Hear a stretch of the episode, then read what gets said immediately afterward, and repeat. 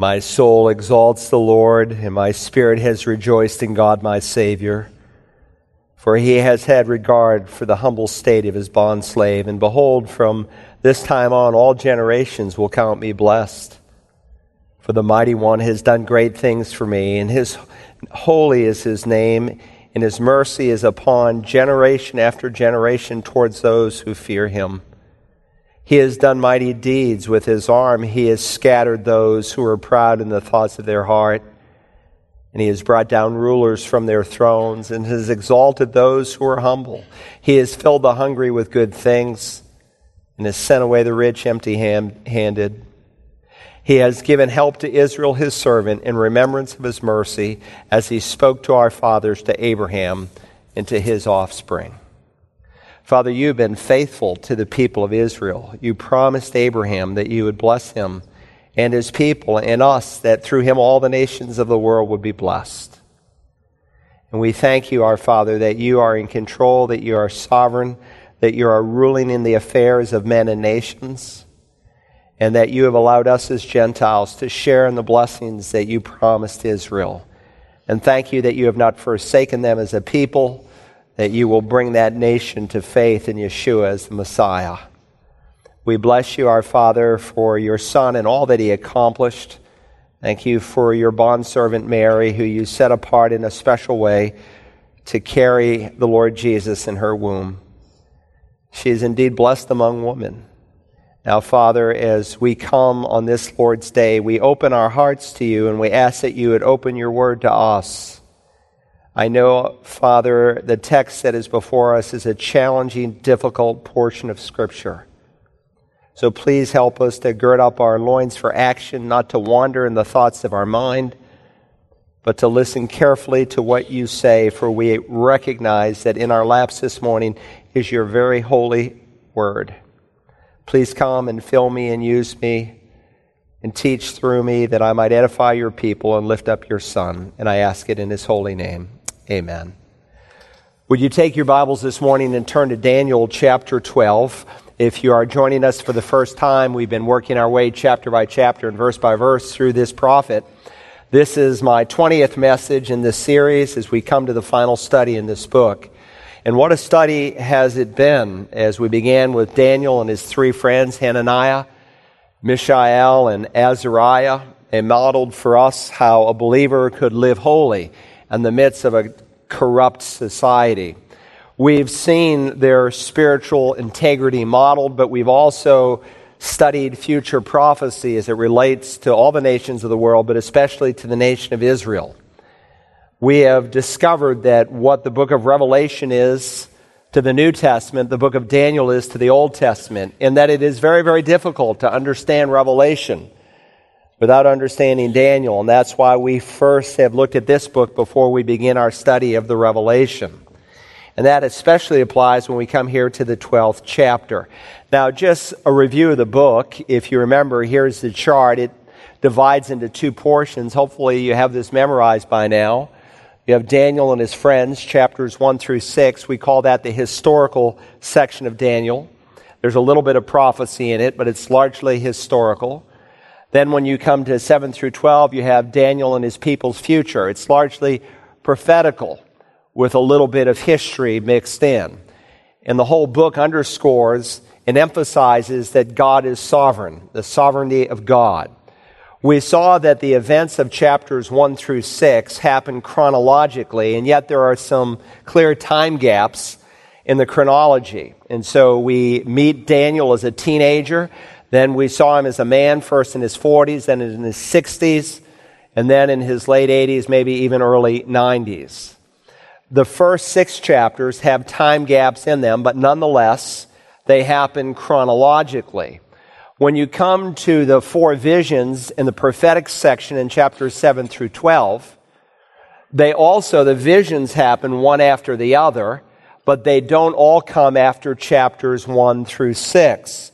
And if you don't understand that, the book becomes a little bit confusing. So as you can see on this next chart, we saw the Babylonian captivity when Nebuchadnezzar comes and carries away Daniel and his three friends. Unfortunately, most of us know them by their three pagan names not the names that God gave them Hananiah, Mishael, and Azariah. Then we saw Nebuchadnezzar's dream in the second chapter that Daniel interpreted. In the third chapter, we saw that image and what it represented, and then how God humbles uh, a prideful, boastful man in the fourth chapter. But between the fourth and the fifth chapter, after Nebuchadnezzar's pride and before the fall of Babylon to the Persians, happens two visions found in the prophetic section. A vision that concerns the time of the Gentiles in the seventh chapter, and the ram and the he goat vision in the eighth chapter. But then between chapters 5 and 6 is another vision between the fall of Babylon and Daniel when he's an old man in the lion's den. We saw the vision of chapter 9 took place, the 70 weeks vision. And then after the sixth chapter comes the fourth vision as unfolded in chapters 10, 11, and 12. Now, my Bible ends with Daniel chapter 12, but when I teach the book of Daniel, I realize that some people have a Bible that has 14 chapters in it. The 13th chapter being the story of Susanna, and the, the 13th chapter, Susanna, and the 14th chapter being the story of Bel and the dragon. But those are not part of the book of Daniel. Those are not inspired by God between the last book of the Old Testament and the first book of the New Testament, between Matthew and Malachi, there were some historical books that were written. We call them Apocrypha. And there are 14 to be specific. 11 of those have made their way into the Roman Catholic Bible. But neither Jews in the Old Testament era or in the first century or to this day ever saw them as inspired. None of the church fathers whose writings are prolific ever saw them as inspired. None of the Protestant reformers saw them as inspired. The early church didn't see them as inspired, and evangelical Christians today don't see them as inspired. They are interesting, but they are not part of the Word of God. And to add them to the last two chapters of the book of Daniel, I think, is somewhat dishonest and deceptive. So there are 12 chapters in the book of Daniel that God gave us. Now, if you want to understand why the early church did not deem them to be scriptures and why the Jews did not, you might want to take my course in the Institute of Biblical Studies on bibliology. It's not for the faint of heart. There's over 500 pages of notes, but one of the sections deals with how did we get the canon of Scripture. Now, with that said, let's read at least the first four verses of our text Daniel chapter 12. Now, at that time, Michael, the great prince who stands guard over the sons of your people, will arise. And there will be a time of distress such as has never occurred since there was a nation until that time. And at that time, your people, everyone who is found written in the book, will be rescued. Many of those who sleep in the dust of the ground will awake, these to everlasting life, but the others to disgrace and everlasting contempt. Those who have insight will shine brightly like the brightness of the expanse of heaven, and those who lead the many to righteousness like the stars forever and ever. But as for you, Daniel, conceal these words and seal up the book until the end of time. Many will go back and forth, and knowledge will increase. Now let's zoom in on the context. Remember, four visions here in the second half of the book. Unlike the visions that are found in the first half of the book, in which Daniel interprets them, they're given to other people and he interprets them. Here in the second half of the book, the visions are given directly to Daniel, and one of God's angelic messages interpreted for him.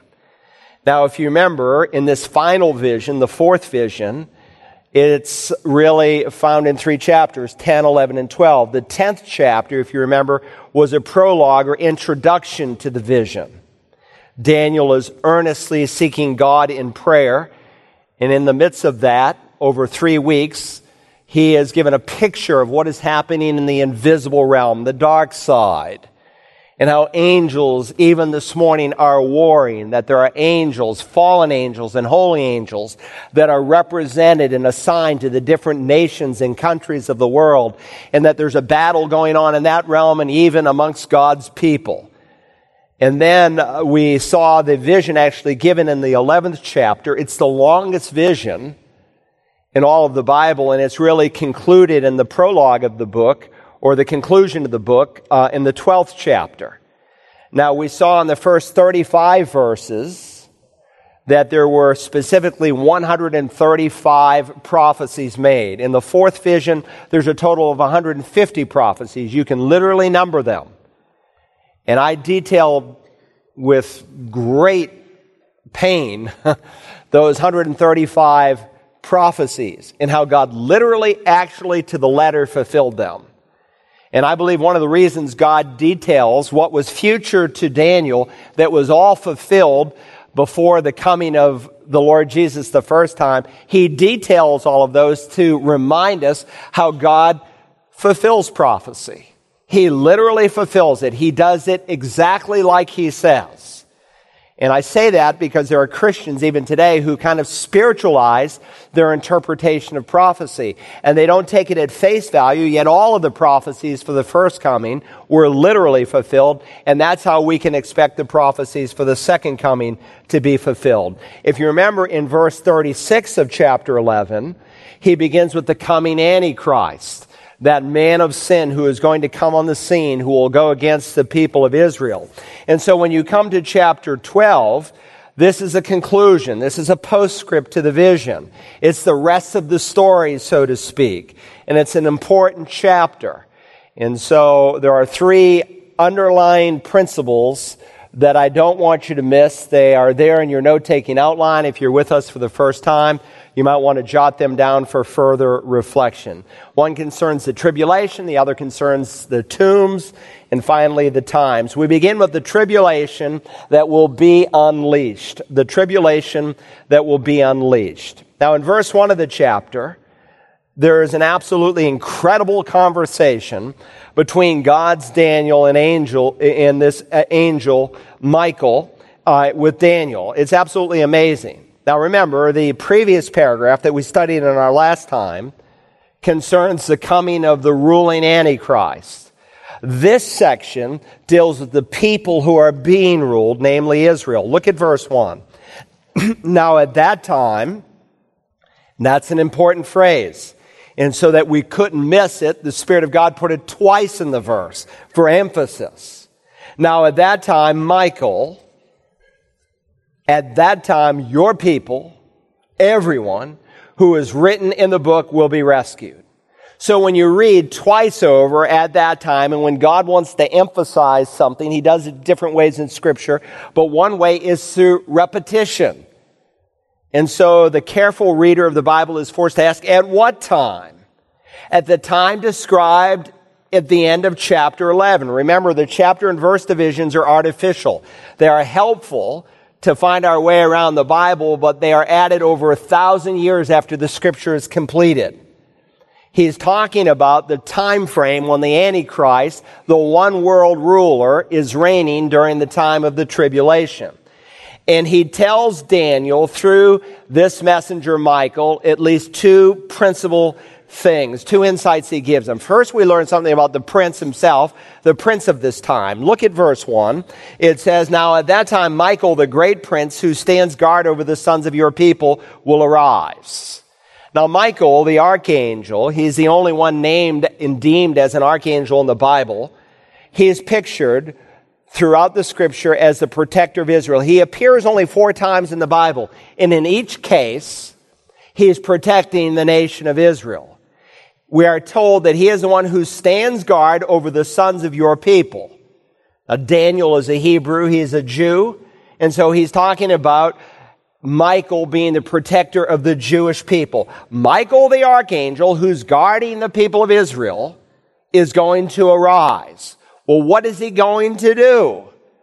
Well, we're not told in this text of Scripture, but we are told in the New Testament we are given divine commentary in the book of Revelation. You might want to put in the margin next to this, Revelation 12, and listen to verse 7 of that chapter. And there was a war in heaven, Michael and his angels waging war with the dragon. And so there's a coming war during the time of the Great Tribulation. It's going on today, but I mean, it's a specific war that's going to result in a specific event that we're going to see in a moment. And when this happens, God's holy angels are going to wage war against Satan, here called in the Revelation the dragon. In fact, there are 18 different names given to Satan in the Bible. You should know your enemy. If you are a Marine this morning, one of the things that your commanders teach you is you must know your enemy so that you can properly face them. We need to know our enemy is believers. And when you even study the names of Satan, you discover what he is like. One, he is called Satan. That's one of his most popular names in Scripture. He is called the devil, diabolos. The word diabolos means slanderer. He is a slanderer. In fact, you see the devil all the way through the pages of Scripture, from the first book to the last, but there are only three instances where you actually hear his voice, where he speaks. The first time you hear him speak, he, as the diabolos, the slanderer, slanders God before men. And he tells Adam and Eve that God is cheating them, that he is ripping them off. The next time you hear the devil speak, it's in the book of Job, chapters 1 and 2, and he is slandering man before God. And the third time you hear him speak, it's in the temptation, Matthew 4, Luke 4, and he is slandering not God, not man, but the God man, the Lord Jesus himself. He's also called the accuser in Revelation 12, 10 and that he lies about believers. In 2 Corinthians 4 4, he's called the God of this world. He is the one who is energizing the philosophies that this world is embracing. And those philosophies will get more and more evil as we move to the end of time. He's called the serpent of old because he is a deceiver. He's called the evil one. Literally. Why? Because his nature is intrinsically evil. He's called the tempter because he solicits people to evil. He's called a roaring lion because his personality is that of destruction. The devil hates you this morning, and he wants to ruin and destroy your life. And if he can, he will, and if you let him. He's called the ruler of this world in John 12, 31 by the Lord Jesus, because Adam gave up that right to rule when he yielded to the devil. He's called an angel of light in 2 Corinthians chapter 11 and verse 14, and that he is a deceiver through his pastors through hit false pastors, false teachers, Paul speaks. And here uh, in the Revelation, he's called the dragon. And there was war in heaven, Michael and his angels waging war with the dragon. The dragon and his angels waged war. Now we need to ask a question. What happens in this great heavenly battle when Michael, the holy archangel with holy angels, wage war against the dragon, Satan, and his fallen angels? Well, uh, the Revelation tells us in the 12th chapter, and the ninth verse, and the great dragon was thrown down, the serpent of old, who is called the devil and Satan, who deceives the whole world, and he was thrown down to the earth, and his angels were thrown down with him. So Satan, who is operating this morning in the heavenly realm, during the time of the tribulation, is literally going to be thrown down to the earth. And when that happens, he and his fallen angels are going to wreak havoc on the planet like this world has never seen. And so in Revelation 12 and verse 12, it says, Woe to the earth and the sea, because the devil has come down to you, having great wrath, knowing that he has only a short time. 1260 days to be specific. This will happen right in the middle of the final seven years. And so, with that in mind, let me read verse 1 again of our text. Now, at that time, Michael, the great prince, who stands guard over the sons of your people, will arise, and there will be a time of distress, such as has never occurred since there was a nation until that time. Here you have a diagram of two great events in the future. Christ is ascended up into heaven, and uh, you can see that first line all the way through the rapture. The first line represents Pentecost when the Spirit of God came and the church was born. The church, the body of Christ, is a New Testament phenomenon. Jesus spoke of it in the future. I will build my church. It didn't start, the Bible teaches, until the day of Pentecost, but it will end with the rapture of the church, the next great event in human history. There's a short period of time, we're not told, could be days or weeks, but a short space of time before a man comes on the scene called the Antichrist the prince who's to come in Daniel chapter 9, the little horn, 30 some names given of him in the Bible who will make a treaty with Israel. Right in the middle of that seven year peace treaty, he will break it and he will commit what Jesus referred to as the abomination of desolation. Therefore, when you see the abomination of desolation, which was spoken of through Daniel the prophet, we've studied that. He says, let those who are in Judea flee to the mountains. So right in the middle of this seven year period, Daniel 9 tells us, Jesus affirms it in Matthew 24, the Antichrist will go into a rebuilt temple, make himself out to be God, and at that same time, right in the middle of that seven year period, this war in heaven between Michael's angels and the devil's angels will result in the dragon, Satan, and his fallen angels coming down to the earth. And the worst half of human history begins to unfold. So there's the prince of this time, but it logically brings us now into the distress of this time, the distress that follows. Now we read, at that time, Michael the great prince, who stands guard over the sons of your people, will arise, and there will be a time of distress, such as has never occurred since there was a nation until that time. And at that time, your people, everyone who is found written in the book, will be rescued. So this is an unprecedented time in human history. We call it the tribulation period. But it's not a time that is first taught in the New Testament. It actually goes all the way back to Moses. Deuteronomy chapter 4, Moses spoke of this time.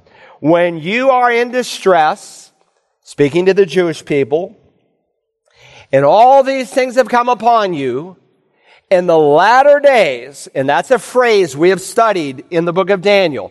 We saw the distinction between the phrase last days and the latter days. The latter days refer to the very end of time before the Messiah comes to rule and reign upon the earth. And Moses wrote, in the latter days, you will return to the Lord your God and listen to his voice. He's speaking about the disobedience of the Jewish people, but there is coming a day in the end of time when they will be born again as we are today as Gentiles. Now, just a remnant of Jews today in the world believe, about 200,000 in our country. If you go to Israel, in every virtual small community, there's a, a congregation of Messianic Jews. But for the most part of the 12 and a half, 13 million Jews on the earth, most of them are in unbelief. But that is going to change, as Paul teaches in Romans 11.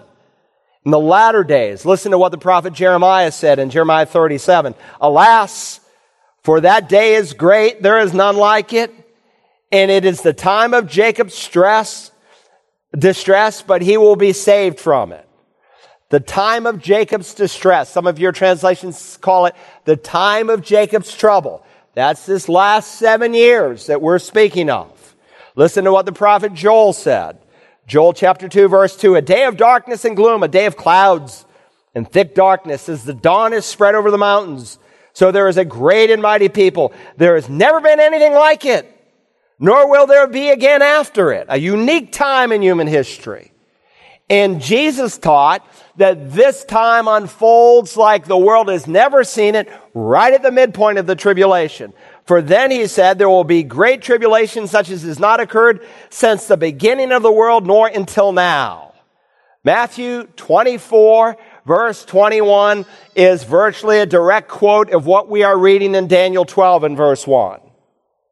And there will be a time of distress such as has never occurred since there was a nation or before that time. Now, some of my amillennial friends say that the tribulation period is over. It all happened in the first century. There's no coming Antichrist. He's already been here. Some call him Nero and different people. And, but Jesus put this event at the end of time, as does the prophet Daniel. This man of sin has not yet come. There have always been a spirit of Antichrist, but the Antichrist is yet to come. But there are some who, because of presuppositions they make about the Jewish people, I don't know what motivates it. I don't want to say an anti-Semitism, but certainly whatever motivates it, they're wrong. God is not done with the Jewish people. He is going to culminate history through them. Just as He used them to bring the first coming, He's going to use them to bring the second coming. In Revelation 3 and verse 10, Jesus spoke of this coming time on the earth when it's a time of horror. Listen to what he said to the church at Philadelphia. Because you have kept my word of perseverance, I will also come to keep you from this hour of testing, which is about to come upon the whole world to test those who dwell upon the earth. Jesus speaks of an hour of testing that will come upon the whole world. There has never been an hour of testing in recorded human history that has affected the entire globe, but it is coming, and Jesus tells us when. And so, um, uh, remember, uh, it, it, it, says here it's about to come, and we're going to study that phrase in the Revelation to see how it is used. You say, oh, if it was about to come, why didn't it happen to the church at Philadelphia? Because God is on a different timetable. One day is a thousand years, and a thousand years to the Lord is like a day. So in essence, he's only been gone two days. But there is coming a time in human history that is unprecedented that the prophet Daniel links to the latter days like Moses does, and the Lord Jesus links to his second coming to the earth. And so then John will say to the church at Philadelphia, or Jesus does, he writes it, he who has an ear, let him hear what the Spirit says to the churches. Not to the church, but to the churches. Churches just like this one. Friends, this is a promise that if you have been born again, you will not be here for the hour of testing. You will not be here for the great tribulation. God will take you out before that time in human history. But my friend, if you are an unbeliever, and Jesus comes and catches up his church, you will enter into the very worst time this world has ever imagined, a time of persecution, a time of suffering, a time of distress and devastation that is still in front of us. Now that's the tribulation that will be unleashed. Secondly, I want you to think with me about the tombs, the tombs that will be unsealed, the tombs that are going to be unsealed. And so beginning in the middle of verse 2, the prophet Daniel speaks of three groups of people. First, he describes the saved people, the saved who are rescued, the saved who are rescued. Listen now to verse 4 of Daniel 12. And there will be a time of distress, such as has never occurred since there was a nation until that time. And at that time, your people, everyone who is found written in the book, will be rescued as horrible as the coming tribulation period will be, there are actually some people who will be spared during this time of human history. Jesus made that clear in Matthew 24, 22. Listen to these words. And if those days had not been cut short, the days of the great tribulation, no one would be saved. But for the sake of the elect, those days will be cut short.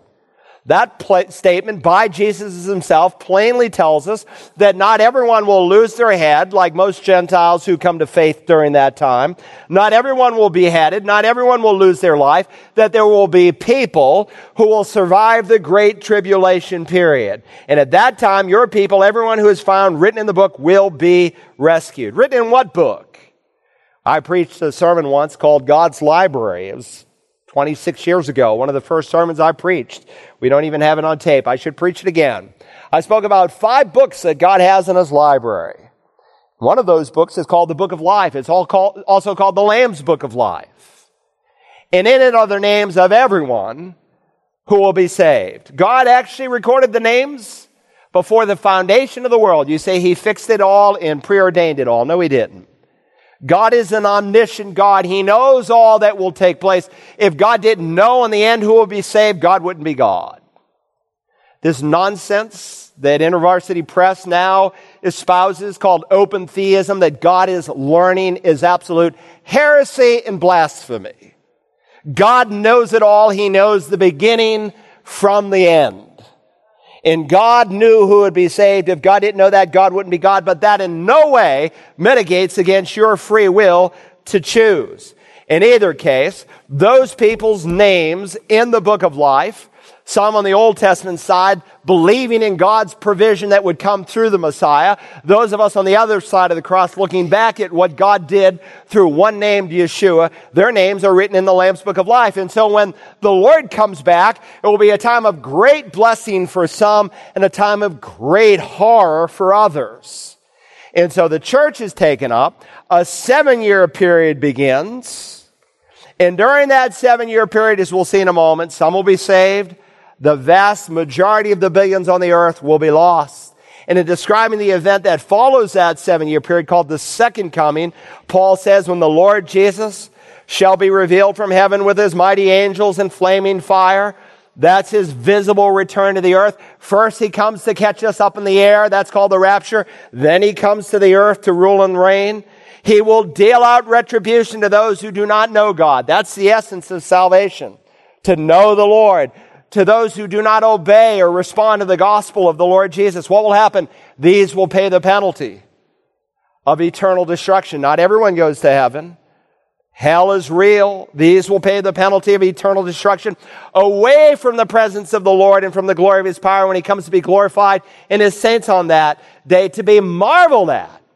Marveled at among those who believed. So it's a time of great blessing for some, a time of great horror for others. Jesus speaking of this time at his second coming. He said, then there will be two men in the field. One will be taken, one will be left. Two women will be grinding at the mill. One will be taken, one will be left. This has nothing, of course, to do with the rapture. The rapture is not even found in the Olivet Discourse. Jesus doesn't even reveal the truth of the rapture until that unbeliever Judas is left. One will be taken away in judgment. One will be left to rule and reign with the Messiah upon the earth. Now here's a chart that might be helpful to you, kind of an overview of the events. Um, listen, if the church is here for the Great Tribulation, there are some Christians who think we'll be here for the Great Tribulation. That the rapture and the second coming is one simultaneous event. Well, if that were true, if we go up in the rapture, and at the rapture, the catching up, that's all the word means. You say it's not found in the Bible, it's found in the Latin translation of the Bible. It just, you call it the harpazo, you can call it the catching up, I don't care what you call it, but we're going to be caught up, and in the twinkling of an eye, we're going to be transformed, we're going to have a resurrection body in your resurrection body, you'll be like Christ. You won't be able to sin. Well, if we're here for the great tribulation, if we're caught up and then we make a U-turn to the earth, and we rule and reign with the Lord for a thousand years, then how on earth can Revelation 20 verses 7 through 9 take place? Let me read it to you.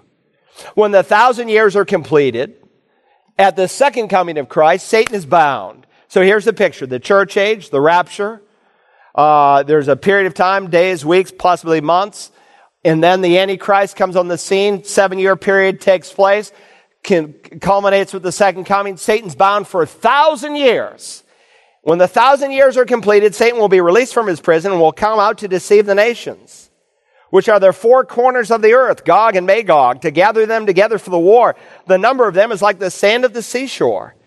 And they will come up in the broad plain of the earth and surround the camp of the saints and the beloved city, and fire will come down from heaven and devour them.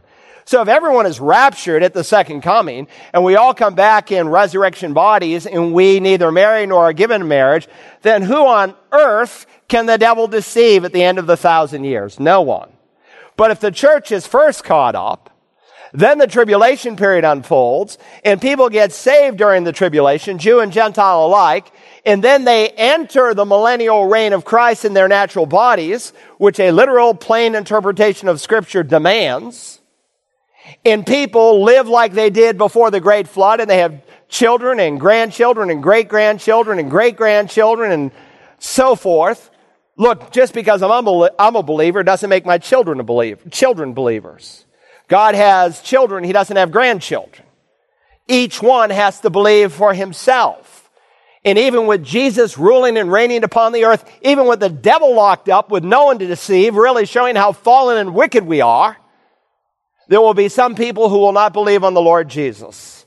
And when the devil is loosed, he will gather those people to go against God's Messiah, the Lord Jesus himself. Listen, the plain reading of scripture demands that the church be caught up before the great tribulation period. So there is the saved who are rescued, but there are also the dead, the dead who are raised. Again here in Daniel chapter 12 and verse 2. Many of those who sleep in the dust of the ground will awake, these to everlasting life, but the others to disgrace and everlasting contempt.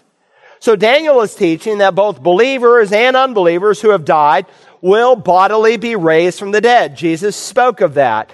And here he speaks of those who sleep in the dust of the ground. Please understand, he is not referring to a person's soul or spirit to the immaterial person of man, he's referring to a person's body. The real you, the moment you die, goes home to be with the Lord Jesus. And that is affirmed in numerous, numerous passages. And you need to know this because you're going to have someone in your family or some friend who is going to need comfort, and they're going to ask you as an ignorant Christian, where is my loved one? Are they there in that grave? Their body is, and the body is asleep, and it's a beautiful metaphor. In fact, the word cemetery in Greek means a sleeping place.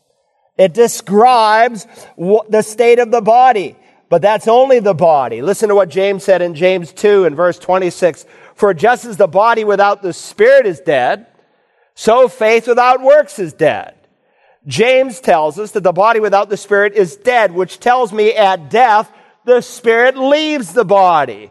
The spirit exits the body. The body sleeps just as you got up last night. Someday your body will get up out of a grave if someone buries it before the rapture.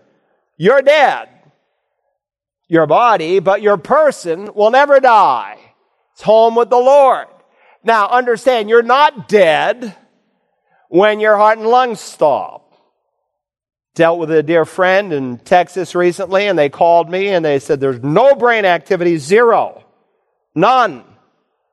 The doctors have her body alive. Is she dead? I said, She's dead. As soon as you pull the plug, she's gone. She's actually already gone. The spirit has already left. But they kept her alive so she could give her organs to people who could use them. Not a problem, by the way, biblically speaking. You say, what if I give my heart to somebody? You know, Jesus is in my heart. What happens if I give my heart to that guy? You know, you know look, it, please. Uh, now, sometimes people will say to me, well, you know, I died on the operating table and I came back to life. Or sometimes people say, I died three times. You didn't die three times. It's appointed for a man to die once. Now, your heart and lungs may have stopped, but death doesn't take place until the spirit leaves the body. And almost always people tell me, oh, why are you going to heaven? Well, you know, I died, Pastor, and I saw this great light, and God told me I was such a good person that everything was fine. God didn't tell you that, and you didn't die. Listen, here's James' point. For just as the body without the spirit is dead, so faith also without works is dead. The point he wants to make is that you can say and believe that a person is still alive, but if the spirit is left, they are dead. And you can say that you have faith, but if you don't have a faith that has changed your life, then it's not a real faith. It's a faith that is dead. You say, well, if the spirit doesn't sleep in the grave, but only the body does, where does it go and do people have conscious fellowship with the Lord? Well, Moses and Elijah on the Mount of Transfiguration had conscious fellowship, and behold, Moses and Elijah appeared to them talking with him. I'd say that's pretty conscious. Jesus said to the thief on the cross who came to faith, Truly, truly, I say to you, today you'll be with me not in the grave sleeping, but you'll be with me in paradise. In Hebrews 12 and verse 23, it refers to heaven as the place of the spirits of righteous men that are made perfect. Stephen, as he's stoned to death, he looks up and he says, Lord Jesus, receive my spirit. His body laid there on the ground. But his spirit went home to be with the Lord. And Revelation 6 describing these believers who are beheaded during the tribulation. The souls of those who've been slain because of the word of God and because of the testimony which, which they maintain. They never renounced Jesus, never took the mark of the beast, showing their faith was genuine. They cried out with a loud voice. How long, O Lord, holy and true, will you refrain from judging and avenging our blood on those who dwell on the earth? How much longer, Lord? Look, those people are very conscious. They're crying out. Paul said, we are of good courage, and I say and prefer to be absent from the body and to be present with the Lord. Absent from the body, present with Jesus. That's why he could tell the Philippians, for me to live as Christ and to die is gain, having the desire to depart and be with Christ, that is very much better. But I am hard pressed from both directions, having the desire to depart and be with Christ, for that is much better. Paul said, on the one hand, I'm between a rock and a hard place. There's a part of me that would like to stay here to serve you, to help the body of Christ and continue evangelizing the world. But I know it would be much better to depart and be home with Jesus That is far better. And remember, he writes this six years after he writes Second Corinthians. He has already been given a glimpse of glory where God pulled back the curtain and showed him how marvelous and how wonderful heaven is. So marvelous, he has been given a thorn in the flesh so that he never brags about it. He tells the church at Thessalonica, you don't have to grieve like those who have no hope. Unbelievers grieve like those who have no hope or a false hope. Well, he's in a better place. Not if he was an unbeliever. He's not in a better place. But you who are really saved don't have to grieve like those who have no hope because, therefore, if we believe that Jesus died and rose again, and that's our confession at our baptism, that our faith is in the death and resurrection of Christ as pictured in baptism, if we believe Jesus died and rose again, even so God will bring with him with him from where? From heaven. With him, those who have fallen asleep, absent from the body, present with the Lord. If I drop dead this morning on this platform before the rapture, Jesus will come back with my spirit from heaven and he will reconnect it to the body in the grave. Those of us who are alive and remain shall be caught up together with them in the air. The dead in Christ will come out of the grave first. Those of us who are alive will be caught up. There'll be a great celebration in the sky. So listen, contrary to my Seventh day Adventist pr- friends, your body, soul, and spirit does not sleep in the grave. Absent from the body, present with the Lord. Look at Daniel 12, 2. Many of those who are asleep and the dust of the ground will awake, these to everlasting life. But look at the corollary. But the others to disgrace and everlasting contempt. The first group speaks of these Jews and Gentiles who have died in this time of distress, described in the first verse, the time of the tribulation. These who are martyred during the Great Tribulation. And then he speaks of these unbelievers. Now, interestingly, the resurrection of unbelievers is separated in the New Testament by a thousand years. Let me read to you Revelation 20 and verse 5. The rest of the dead did not come to life until the thousand years were completed.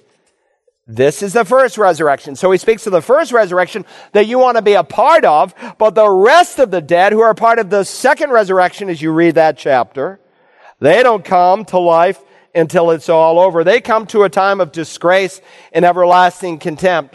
Blessed and holy is the one who has a part in the first resurrection. Over these, the second death has no power. But they will be priests of God and of Christ and will reign with him for a thousand years. Now, by the way, let me say parenthetically, there are some Christians who say, well, if the first resurrection and there's clearly a resurrection at the end of the tribulation, at the end of the time of distress in Revelation 12:1. If that happens at the end of the time of distress, then that must mean that Christians aren't raptured seven years before. But understand the term in the Bible, first resurrection, is not dealing so much with the hour of the resurrection as the kind of resurrection. It's not dealing so much with the timing, but the type. Let me explain. There's a resurrection program that God gives in His Word that is different, by the way, from those who've been raised from the dead. Seven people in the Bible are raised out of death into life. You know that. Elijah raised one. Elisha raised one. Jesus raised three. Maybe Lazarus, the most famous. Paul raised one. Peter raised one. Seven people. But guys like Lazarus eventually got old or sick, we're not told, and they died and they're buried in some tomb over there in Israel. They were raised to life. Jesus was the first ever to be raised from the dead, resurrected to life. And there's a difference. Now, there are seven feasts in the Old Testament. They're a study in themselves. If you've been with us on Wednesday nights, we've hit on them a little bit. Four in the spring of the year, three in the fall of the year. The four in the spring of the year have already been fulfilled in the first coming of Christ. The three in the fall of the year are types or symbols of what will happen at the second coming of Christ. One of those four spring feasts is called first fruits. If you've studied first fruits in the Bible, again, these are pictures of what God is going to do through his son. They would bring, you know what first fruits are. If you're a farmer, you know what the first fruits are. It's the early part of the crop. And uh, usually comes three or four weeks before the big harvest comes. Those few plants that ripen early. And so when first fruits came, they would bring a single sheaf and the priests would bless it and dedicate it to the Lord. And then they would take a handful of grain and the people would be able to eat it. And it was symbolic of God's blessing of the harvest to come. And so Christ is the first one ever raised from the dead. He is that single sheaf. And the handful of grain that the people eat before the big harvest represented those people who came to resurrection after Jesus raised. An often overlooked verse is Matthew 27, 52. Jesus put it there because it was the fulfillment of the illustration found in first fruits. It says in verse 52 of Matthew 27, the tombs were opened and many bodies of the saints who had fallen asleep were raised and coming out of the tombs after his resurrection they entered the holy city and appeared to many. God included that to picture for us first fruits. So Paul says this, 1 Corinthians 15, the great resurrection chapter. But each in his own order. Christ, he's the single sheaf.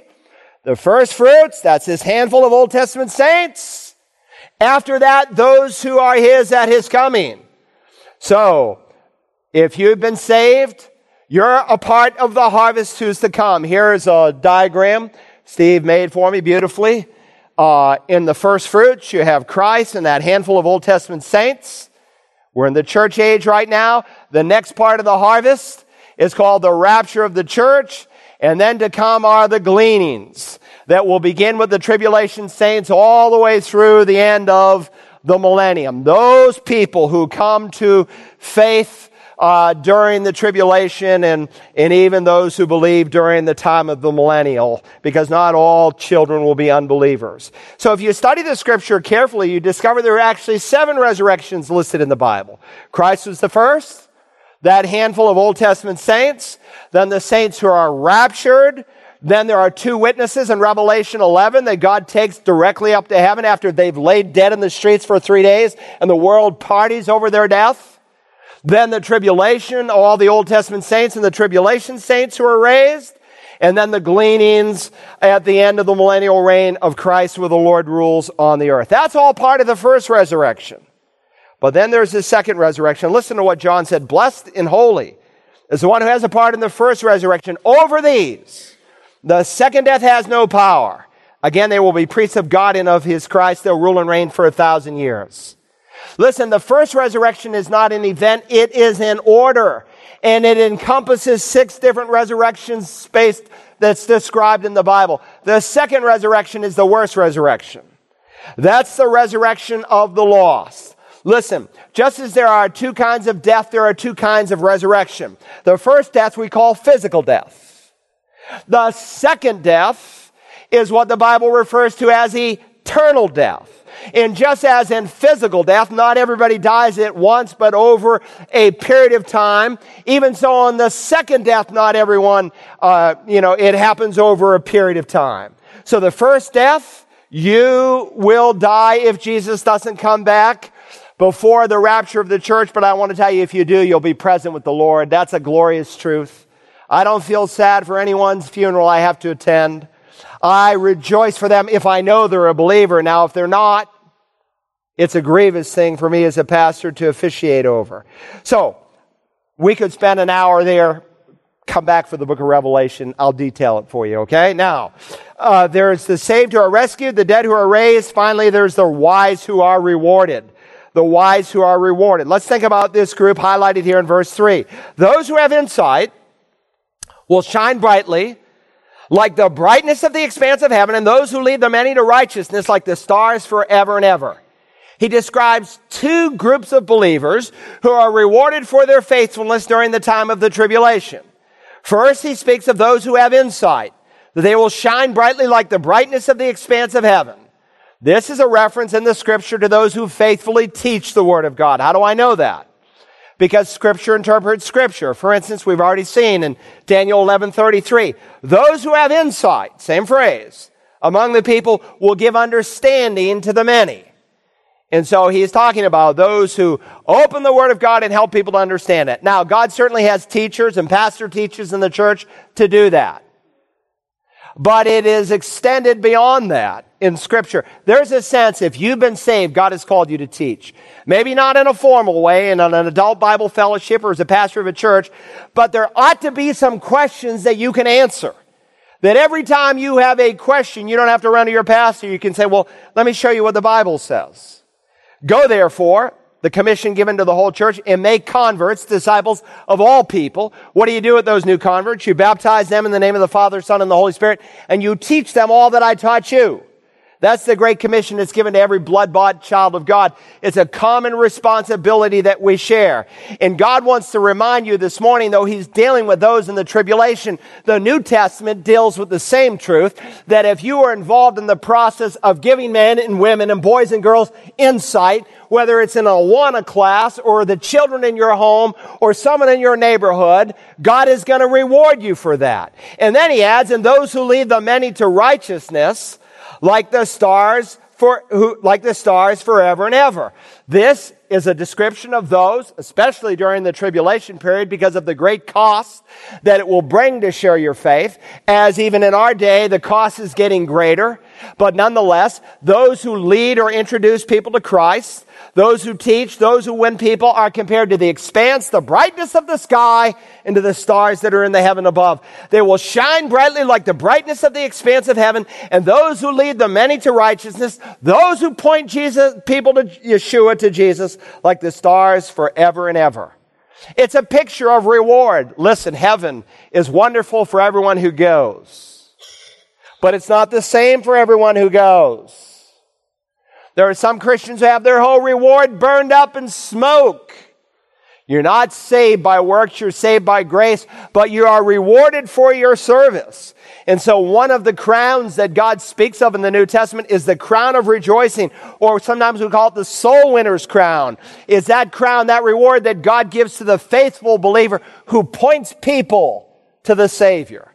You can do it this week, if you invite someone to church, they end up coming, like the woman in the first service, someone invited her and she got saved because of it. Someone's going to be rewarded in heaven for that. You can invite someone to the musical next week. You could take someone through the plan of salvation this week. And some of you need to go to a higher level than just come and see, but go and win. You need to go and share the plan of salvation. And so he speaks here of these who are rewarded, and some will have greater reward. Proverbs says, He was wise win souls. You know, when I have a major decision I want to make, and I'm looking for a wise person, among other things, I want to know if they're a soul winner. Because if they're not a soul winner, and they don't have a burden to win people to Jesus, they're not a spirit filled Christian. And I don't want to get advice from them. So he's speaking here, those who lead the many to righteousness like the stars forever and ever. And then he adds in verse 4, but as for you, Daniel, conceal these words and seal up the book until the end of time. Many will go back and forth and knowledge will increase. Daniel is told to conceal these words and to seal up this book. These words have primary application to those living at the end of time. So he wrote it down so all can read it. And 25 years later, we are reading it. Now, I must say parenthetically that verse 4 is often misinterpreted in a number of ways. God says here through Michael the archangel, many will go back and forth and knowledge will increase. And some would say, well, the phrase, many will go back and forth, that speaks of increased travel. You know, what we see in our day, that Daniel rode on a horse and we fly in an airplane. That uh, we uh, travel at the speed of sound and we communicate at the speed of light. Oh, that makes for colorful preaching. And then they add, um, and knowledge will increase. They would say, well, now we have knowledge at our fingertips. This is the internet. This is modern technology. Now, I could ride that horse, but I won't. It would make for colorful preaching, but it's just not what the scripture teaches. The scripture must interpret the scripture. And so the chronicler, in a number of passages, used the phrase to move to and fro, to go back and forth of someone who's searching. For instance, Second Chronicles 16, for the eyes of the Lord move to and fro, identical phrase. To and fro throughout the earth that he may strongly support those whose heart is completely his. Jeremiah uses the same Hebrew words. He's, he, there he commands, roam to and fro through the streets of Jerusalem and look now and take note and seek in her open gates. If you can find a man, if there is one who does justice, who seeks truth. Amos the prophet, identical phrase. People will stagger from sea to sea and from the north even to the east and they will go to and fro and they will seek the word of God, but they won't find it. Zechariah, these are the eyes of the Lord which run to and fro through the earth. In each of these above cases that I just read, the Hebrew word shoot is translated, and it describes someone who is looking, who is searching. And so the knowledge that they will desperately go back and forth for is going to be found here in the Word of God. Listen, when this awful time comes in human history, when the worst time the world has ever known comes in human history, Many will turn to the Word of God. They will go back and forth at the end of time and they will realize that everything that Daniel said about Messiah, even identifying him in Daniel 9 to be Yeshua, by the time frame Jesus, they will come to a real knowledge of the truth. Now, quickly, as we finish, the tribulation that is unleashed, the tombs that are unsealed, finally, the times that will be understood. The times that will be understood. Two questions come and their answers that bring us to the conclusion of the book. First, in verses 5 through 7, we find the angel's question and reply. Look, if you will, now at verse 5. Then I, Daniel, looked, and behold, two others were standing, one on this bank of the river, and the other on the other bank of that river. Now remember the prologue, chapter 10. I told you this is a unit, 10, 11, and 12 where we find Daniel on the bank of the Tigris River. And so here in verse 5, he tells us of two angelic beings who appear as men, as angels often do, and only as men, never as women in the Bible. And they're on each side of the river. But now, beginning in verse 6, we find a third angel who's distinctly different. Listen to verse 6. And one said, one of the angels on the bank, to the man dressed in linen, who was above the waters of the river, How long will it be until the end of these wonders? By the way, the fact that an angel asks a question reminds me that angels aren't omniscient, as many pagans are writing, like they have insight and knowledge, uh, like God does. They're not. They're finite created people. Uh, per- persons, but angelic persons. Now, who is this one above the waters? We've already met him. If you were here in Daniel uh, in Daniel 10. You might want to put out next to this verse Daniel 10, 5 and 6 in the margin. Daniel 10, 5 and 6. Remember, I lifted up my eyes and looked, and behold, there was a certain man dressed in linen, whose waist was girded with a belt of pure gold of Uphaz. His body was also like beryl. His face had the appearance of lightning. His eyes were like flaming torches. His arms and feet like the gleam of polished bronze. Who is this? None other than the angel of the Lord, and he's described in the exact same way as the Lord Jesus in Revelation 1. Now remember, in the Old Testament, there's a special angel. He's called not just an angel, but the angel of the Lord. And he's called God in the Old Testament. So there were times in the Old Testament where God himself came as an angel. And of course, when you study those passages and you see that this angel is called Yahweh, Jehovah, you want to ask, well, what member of the Trinity is he? And we did a whole study on this. It's in the series. You can go back and listen to it. And we learned that it was the second person of the Godhead. That before Jesus came at Christmas, before he incarnated himself in human flesh, at times he would appear as the angel of the Lord in the Old Testament. And that's who we are meeting here. And the same description of, is given of the Lord Jesus in Revelation chapter 1. And so this is no ordinary angel. It's the Lord answering. He gives him the answer. Verse 7 I heard the man dressed in linen who was above the waters of the river as he raised his right hand and his left hand towards heaven and swore by him who lives forever that he would, that it would be for a time, times, and half a time. And as soon as they finish shattering the power of the holy people, all these events will be completed. That's the answer to the question. It will last for time, times, and half a time. Now, if you were here in Daniel 7, we saw the identical phrase. We saw the word time was a single unit, times a dual referring to two, and half a time. So he's talking about three and a half. Three and a half what? Three and a half years, to be specific, as he uses it in Daniel chapter 9. And so there's coming a time, a seven year period divided into two three and a half year periods, also called 1260 days, 1260 days, 42 months, 42 months, same time frame. And in this last time, remember the first, it's all called the tribulation. First half is bad, but when you see the abomination of desolation, when Satan is cast down to the earth, then great tribulation will come on the earth like the world has never seen it. And when that final time, times and half a time, three and a half years are complete, then it's all going to be completed. That's what he wants them to know. But now there's Daniel's question. Daniel's question and reply. Daniel's question. Although Daniel heard the conversation going on between the angel on the bank and the angel above the river, he doesn't understand it. So he asks the question, as for me, I heard but could not understand. So I said, my Lord, what will be the outcome of these events? Now the Bible says you don't have because you don't ask. So David, so Daniel asks and God gives him a fourfold answer.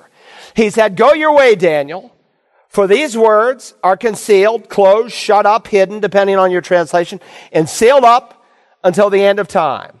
So first, the Lord tells him that as much as he'd like to know all these truths, it won't be until the end of time when Israel is oppressed that he'll be able to understand these things. These truths are concealed and sealed up, he says, until the end of time. When Daniel's people, during the tribulation period, see the events that he has already spoken of that are so plain happen, then they're going to go and search. Their eyes will go to and fro. They'll gain knowledge from the scripture and they're going to realize all that God had said about the Messiah and they'll believe on him whom they have pierced. Many, the scripture says, verse 10, will be purged, purified, and refined. Now remember, Michael is talking about your people, the Jewish people when the horrors of the tribulation unfold, as Paul teaches in Romans 11, they are going to believe. All Israel will be saved. God is going to use this time for two groups of people. We've already studied how God will use it for the Jewish people. Hosea chapter 5 verse 15.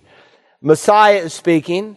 I will go away and return to my place. That's what Jesus did. He left to heaven. I will go away and return to my place until, until, until they acknowledge their guilt and seek my face. In their affliction, in their distress, they will earnestly seek me.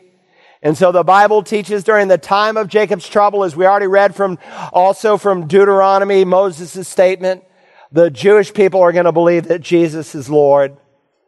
It's a wonderful, wonderful thing that is going to happen. But John teaches not just Jewish people. Listen to this Revelation 7. After these things, I looked and behold, in a great multitude which no one could count from every nation and all the tribes and peoples and tongues standing before the Lord and before the Lamb. Someone said, Who are these people? And John says, These are the ones who came out of the great tribulation, and they have washed their robes and made them white in the blood of the Lamb. The Jews are going to be saved, and those Gentiles who have never heard the gospel before in clarity and in power are going to be saved. It won't mean anybody here anybody in the sound of my voice because you've heard the gospel. But there will be people from every tongue, tongue, tongue, tribe, and nation. The gospel will go through the whole world. All these unreached people who've never been reached. Everyone is going to hear the gospel. The vast majority will spurn the living God. But John sees a multitude who comes out of the tribulation who believe in Jesus as Lord.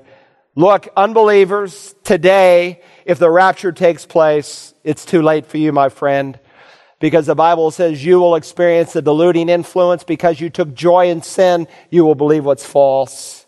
And so verse 10 says, But the wicked will act wickedly. And none of the wicked will understand, but those who have insight will understand.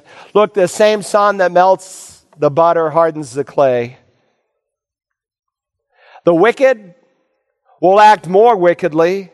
Listen to what John said describing these unbelievers during the tribulation. And the fourth angel poured out his bowl upon the sun, and it was given to it, to this angel, to scorch men with fire. And men were scorched with fierce heat, and they blasphemed the name of God who has the power over these plagues, and they did not repent so as to give God glory. That's what Daniel's saying. The wicked will become more wicked. Now, notice verse 11, the third part to the Lord's answer. From the time that the regular sacrifice is abolished and the abomination of desolation is set up, we've studied this, there will be 1290 days. How blessed is he who keeps waiting and attains to the 1335th day. What does this talk about? Well, here's a chart to help you a little bit. Remember, the tribulation, two even periods, 1260 days each. At the end of the tribulation period, he speaks of another 30 days, making for 1290 days. We've studied the calendar that God gives in the Bible. It's based not just on the sun like our calendar, but the sun and the moon. And so we base our calendar on the sun and we have a leap day every four years. The Jewish calendar, in the wisdom of God, it's much more precise. It's based on the sun and the moon. And they don't have a leap day, they have a leap month this intercalary month. And so we saw the biblical month being 30 days. And, you know, if you only have 30 days in a month, after so many months, it piles up and you're behind schedule. You don't want to have the harvest in February. You know, things get mixed up. And so they have a way of adding a leap month, so to speak. And God did it that way for a reason we saw to underscore prophecy and its preciseness. It's a prophetic calendar. So there's this inner additional month of 30 days, and then there's another 45 days, adding up to 1335 days, and then the thousand year reign of Christ. So what are these 30 day and this 45 day period referring to? Well, I don't know from this text of scripture, but other scriptures inform me. For instance, Jesus said this in Matthew 24, but immediately after the tribulation, after the end of this second half, after the tribulation of those days, the sun will be darkened, the moon will not give its light, the stars will fall from the sky, the powers of the heaven will be shaken, and then the sign of the Son of Man will come. Look, if the second coming of Jesus, which is what's spoken of in Matthew 24 happens right at the end of the 1260 days, you could calculate, you could say, this is the day Jesus is coming back. But Jesus said, no man knows the day or the hour so after the second half of the tribulation is over, there's another month, and during that month, Yeshua comes. No man knows the exact day or the hour, but God's people will be alert to what is actually happening during that time. You say, what's the extra 45 days for? Well, I don't know all that it's for, but I do know, among other things, that during this whole segment of time, that the land of Israel is going to be, need to be cleansed because of the millions of dead people in the land because of the battle of Armageddon. I know that during that time, God is going to reward his people for their faithfulness. I know that during that time in the valley of Jehoshaphat, also called the Kidron Valley, a judgment will take place where God will separate the sheep from the goats. So there's a lot that is going to happen, but I don't know all that's going to happen because God tells me it's concealed here into the end of time. But he does say, verse 12, how blessed is he who keeps waiting and attains to the 1335th day. By the 1335th day, the only people who will be left on the earth are believers and they will enter into God's kingdom. And so God closes the book. Look at verse 13. But as for you, as for you, Daniel, go your way to the end. Then you will enter into rest and rise again for your allotted portion until the end of the age. God is saying, carry on your business. You're going to enter into the realm of death. But at the end of the age, your body will rise again and you're going to be rewarded. Now, on one end of the spectrum, there are Christians today who waste their time and they're investing in absolutely nothing. And they come just because it's convenient. And if it's inconvenient, they're not even here on the Lord's Day. You know, churches all across America are canceling Sunday services because it falls in Christmas. And their reason is, well, we need to be with our families. Well, let's make the family a God. Let's violate one of the Ten Commandments and blow off the Lord's day. That's a wicked thing. That's the lukewarmness of our day. It is still the Lord's Day, Sunday, and I don't care what day Christmas. I love it when Christmas falls on a Sunday.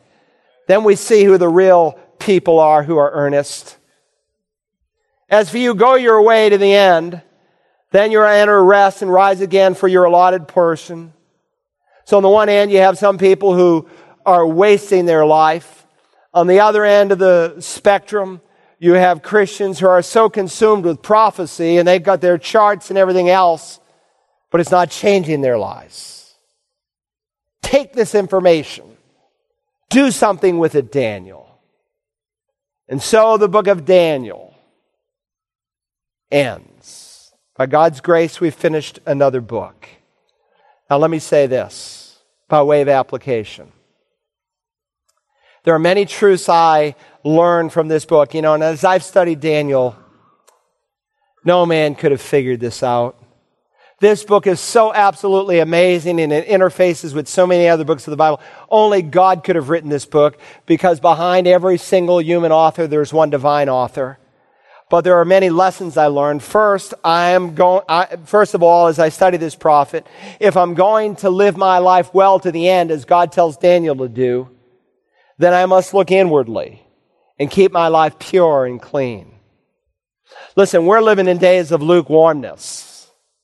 We're living in days. I spoke to a lady yesterday who told me she was born again. I, I hope she is. But she told me, I'm not coming back. Why not? She said, Because I heard a sermon recently where you spoke against homosexual people as being sinful. I said, I did. Guilty as charged. She said, Well, I have a lot of homosexual friends. I said, That's wonderful. If you're a Christian, you should befriend all people. Anyone is welcome to this church. She said, But you're judging them by saying it's wrong. Am I? I said, If someone broke into your home tonight and murdered your husband, would that be wrong? She said, Of course. You're judging me. What if I did that? You're judging me. I said, The reason you know that's wrong is because God has made a judgment. He's already said that's wrong. And I read to her 1 Corinthians 6 9 through 11. Do not be deceived, neither the unrighteous, not fornicators, not idolaters, nor the effeminate, nor homosexuals, nor thieves, nor the covetous, nor revilers shall inherit the kingdom of God. Period. The next verse says, And such were some of you. If the, if the truth were known out of our 2,000 plus members at CBC, there's a few dozen former gay people. And I thank God for each one that God has rescued and saved.